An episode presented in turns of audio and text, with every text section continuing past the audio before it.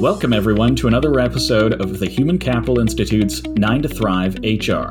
I'm Alan Mellish, and I'm your host. Before we get started, I want to remind everyone to rate and subscribe to the podcast on SoundCloud, iTunes, Stitcher Smart Radio, and anywhere you get your podcasts. Today's episode is brought to you by HCI Strategic Workforce Planning Certification course. Learn more about that at hci.org forward slash SWP. My guest today is Dr. Mark Allen. Mark is an educator, speaker, consultant, and author who specializes in talent management and corporate universities. In addition to teaching, teaching at Pepperdine University's Graziadio School of Business and Management, Mark is also a longtime member of HCI's faculty and delivers many of our certification courses. Mark, welcome to 9 to Thrive. Thanks, Alan. Glad to be here. Wonderful. So, uh, oh, let's get started right away and w- without further ado. And for those who are unfamiliar with the term and the process, what is strategic workforce planning? Well, uh, let me start by saying what it is not, because when people hear strategic workforce planning, the first things they think of are either headcount planning or succession planning. And uh, while those might be small parts of strategic workforce planning, put simply, strategic workforce planning is developing a plan to ensure you have the workforce to execute your strategy. And the way it differs from headcount planning is Headcount planning is typically thinking about the number of workers we're going to need for next year. Strategic workforce planning is connected to your strategy, so the timeline is different. Uh, an organization's strategic plan typically has a three to five year timeline. So a strategic workforce plan should have a three to five year timeline. So we're not just looking at next year's workforce, we're looking at ensuring that we have the workforce that we need over the time frame of this strategy. The other area where it differs from headcount planning is headcount planning is about numbers, how many workers we'll need next year. So it's really more of a financial planning exercise. We do it for budgetary reasons. We need to know how many workers so we can budget payroll. Strategic workforce planning is about both capacity and capabilities. Capacity is numbers of workers, capability is skills and knowledge of your workforce. So we're planning ahead to ensure that not only we have enough people, but that they have the right skills over the three to five year time period.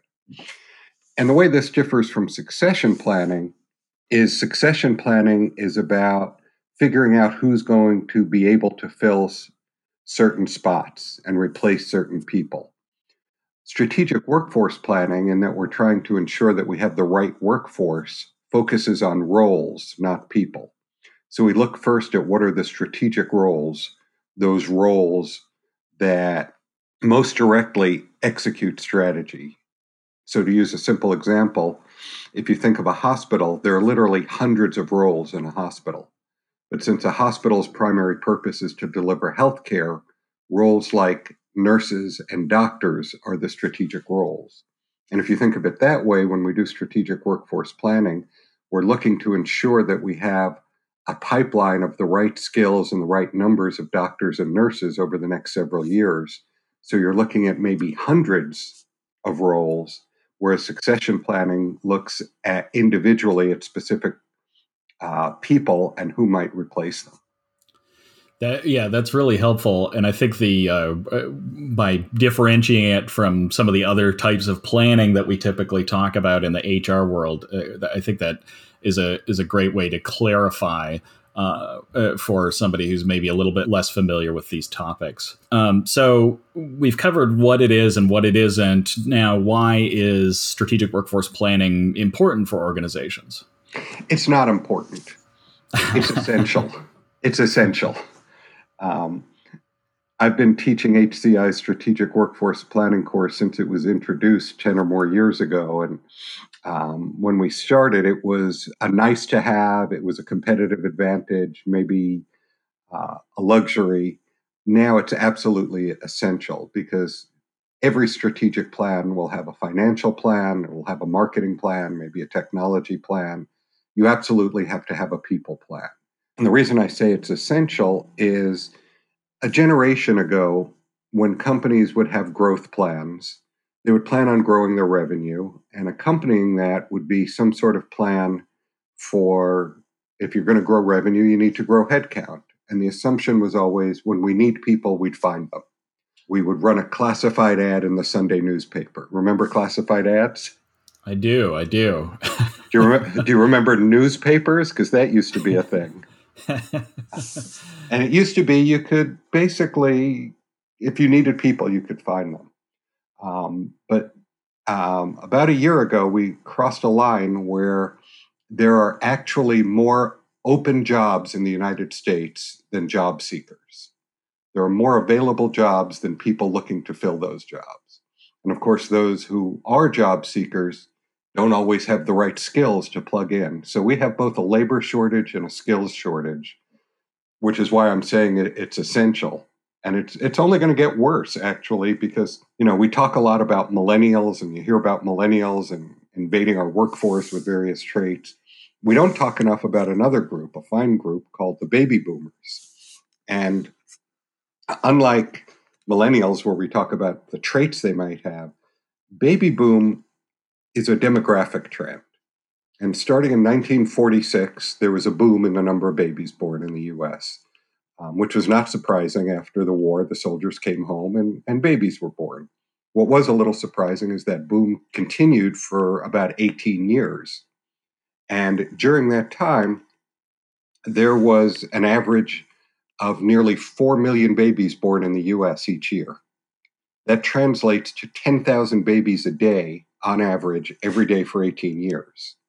And the reason that's so important is now that we're in the year 2020, uh, that first group of baby boomers from 1946 will all turn 74 this year, which means for the next 18 years, 10,000 Americans a day will turn 74.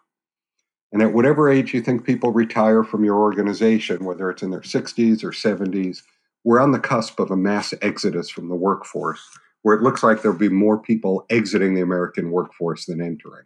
So you can't just assume the talent will be available. You have to have a plan for how you're going to find it, grow it, and keep it.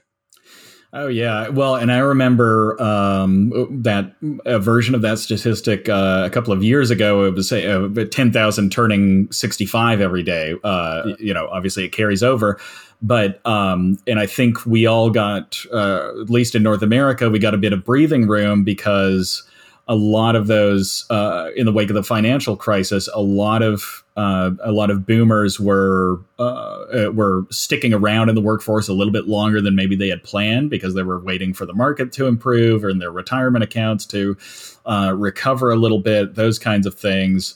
And uh, but you're you're quite right that you know at a certain point we all do wish to at least reduce uh, uh, our workload from the standard 40 or 50 hours a week to, to something a little bit more manageable, if not exit the workforce entirely. So, um, uh, so yeah, it's a, it's a huge problem. And you're, you're absolutely right. We got a little reprieve from the anticipated exodus with the financial crisis 10 or 12 years ago. Um, but the economy's booming now. Those baby boomers are, are even older. And, you know, the last thing you want is for your workforce plan to be let's hope for a big recession so our, our baby boomers stick around. Yeah. And, yeah. you know, regardless of the economy, um, I'm hopeful that you and I can do a 10 year anniversary of this podcast 10 years from now, at which point I'll tell you 10,000 Americans a day are turning 84 because people people are living longer and yeah. it's just you know it has ramifications for healthcare but it especially has ramifications for our workforce. It certainly does. So, um, a really great discussion. Glad we went on that little jag. Um, in our research, uh, we found that high re- retention of high performers was a top priority for HR practitioners for the third year in a row. In fact, and and I was just on a webcast recently where we looked at that, and it's number one. Everything else is you know cha- is swapped spots or jockeying for, for position, but this is number one three years in a row. So, how can organizations use strategic workforce planning to be more proactive about addressing turnover issues? You know, that's a great question because once people really dive into thinking about doing workforce planning, the first thought is how do we attract talent? How do we hire the people we're going to need? How do we find people and bring them into the organization? Another part of workforce planning is talent development. How do we develop the people we need? And so people think around the idea of finding and developing talent to make sure you have the right number of bodies and the right amount of skills. But a crucial part of workforce planning is retention. Because as you look at either attrition through retirement or growth in terms of headcount, you're looking at a lot of organizations needing to think about bringing in a lot of people. But if you can reduce attrition, especially the normal attrition of, of people leaving, every good person you keep is one less you need to hire. And so, in some cases, the quickest way to solve for needing to hire a lot of people is simply trying to keep your people. And I actually went through this with an organization that I was doing workforce planning with, and it was a healthcare organization. And they were, their strategic role, of course, was nurses and most specifically RNs. And they were looking to double the size of their organization within five years. So, double revenue means double the number of patients you see, which means double the number of nurses you need. And they had about 100 RNs at the time and figured, well, five years from now, we'll need 200 RNs. That means we're going to need to hire about 100. And I said, wait a minute, you're going to have to hire 100 plus whatever attrition you have. What is your turnover among RNs? And they gave a shocking answer, which was, we don't know. And I gave a, a non shocking response, which was, well, you better know. You better find out. And it turns out their turnover was 34% per year. And so going from 100 to 200 nurses, and I ran the numbers for them, at 34% attrition, that would mean hiring 337 nurses over the next five years during a nursing shortage. And you're never going to hire your way out of that problem. Yeah, absolutely. I mean, that's practically um, uh, like fast food or, or uh, service numbers in terms of attrition. Um, right. That's and really high. shocked. They were shocked not only at, at, their turnover rate, but at the fact that to go from 100 to 200 nurses, they would need to hire 337. And so, if you can fix turnover, that covers a big part of, of your workforce planning. Um, and of course, people really struggle with retention. How do we retain our workers? Well, the short answer is you keep them happy. But the longer answer is we might not know a lot about retention, but we know exactly what causes turnover. And the top three things that cause turnover are bad managers, lack of opportunities for growth and development, and challenging and meaningful work. Um, and one thing that's shocking to me is 100% of organizations that I ask this question to answer affirmatively. Do you have bad managers? And 100% quickly say, yes, we have bad managers. Well, as long as you're putting people in the role who don't who aren't really qualified for it and as long as you're keeping them there you're going to have turnover people don't leave companies they leave managers and as long as we keep having bad managers we're going to keep having turnover. So you want to solve for turnover, don't have bad managers, give people opportunities for growth and development, and make sure they have challenging and interesting work. Absolutely. So uh, shifting gears a little bit, uh, you you teach our strategic workforce planning course, as we mentioned earlier. Um, uh, can you uh, give us a picture because you see you, you, see and hear from a lot of these organizations all the time, as you've kind of as you've kind of been alluding to. Where would you say most organizations are in their strategic workforce planning and analytics maturity? Uh, that most have gotten as far as being able to spell strategic workforce planning. really, I mean, it's a, it's a bit of a biased sample in that people who are coming to HCI's strategic workforce planning class are there because they want to learn more about strategic workforce planning. But between that course and just talking to people outside, we're at the point where organizations recognize the need for it. So they are they are coming in with the mindset we've got to do something, um, And some research from a few years ago shows that the biggest barrier to companies doing this is they don't have a methodology and they don't have tools. So they come to the class to really learn how to do it. Uh, there's some awareness of the need, but not a lot of awareness of how to do it. Yeah, and and and I would say that lines up in, in, with my more limited experience. Those are two of the big, really barriers to entry, as as you call them.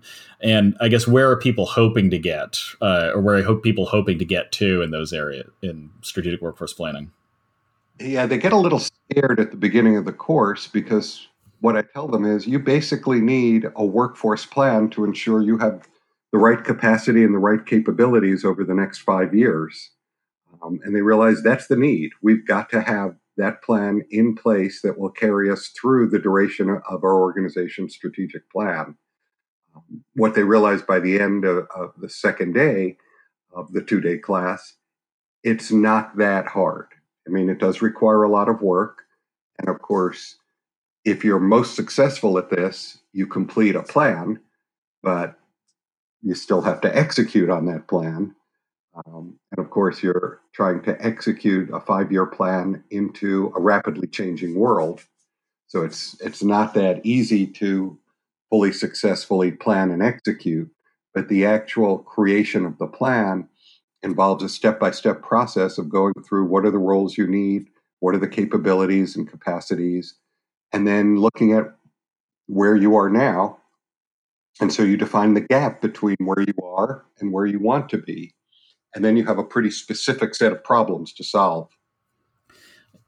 Uh, yeah, absolutely. I think the uh, and the way I the way I think about the strategic workforce planning model in the course is it's not it's not necessarily complicated, but it is hard to make it to make it happen in real life. Um, it's simple, but it's not easy. Yes, there you go. Yeah, very very good. Better than I did. Um, so you know, over the years that you've been teaching this course, um, what do you like most about teaching it? Uh, what reaction or interaction do you tend to get uh, that that is most surprising or pleasing? You know, it's it's one of the most fun courses to teach because people come from so many different industries, and you know, you have people aerospace government, they've got a big baby boom problem where they're worried about the vast number of retirees. And yet, young people currently aren't really going into fields like aerospace engineering or government work. Uh, and then on the opposite end of the spectrum, you have tech companies in Silicon Valley whose workforce is generally younger. They're not worried about baby boom retirees, but they are worried about the incredible competition for talent. And if you're looking in tech or software, yes, there are young people who are going into those fields, people with a lot of skills, but everybody wants to work for Google. Google gets over a million applications a year. And if your name isn't Google, how do you attract top talent? And if you're not in Silicon Valley, how do you attract top talent? So it's fascinating to see the different workforce challenges as you look at big companies, small companies, government, high tech, low tech, manufacturing, so as we look across industries, we see different challenges, and the challenges are unique. And I love addressing the challenges and helping participants come up with creative solutions to the various talent challenges they're facing. Excellent. Okay. Um, Mark, what's the best way for people to stay up to date on what you're doing? Uh, best way is I occasionally write a blog on my website, markallenconsulting.com. And there I blog about talent issues and, and what I'm hearing in our classes and in my Pepperdine classes and in my consulting. So, uh, yeah, by all means, feel free to check out my blog and see what's going on and what my latest thoughts are on talent management. Well, Mark, thank you so much for your time. It's been a real pleasure having you on the podcast. My pleasure, Alan. Thanks for having me. Once again, if this discussion was of interest to you, take the next step and go to hci.org forward slash SWP to learn more about this course. And for all the ideas related to talent management and HR, check out the Human Capital Institute at hci.org. Don't forget to like us, rate us, and subscribe to us wherever you get your podcasts. Until next time, I'm Alan Mellish.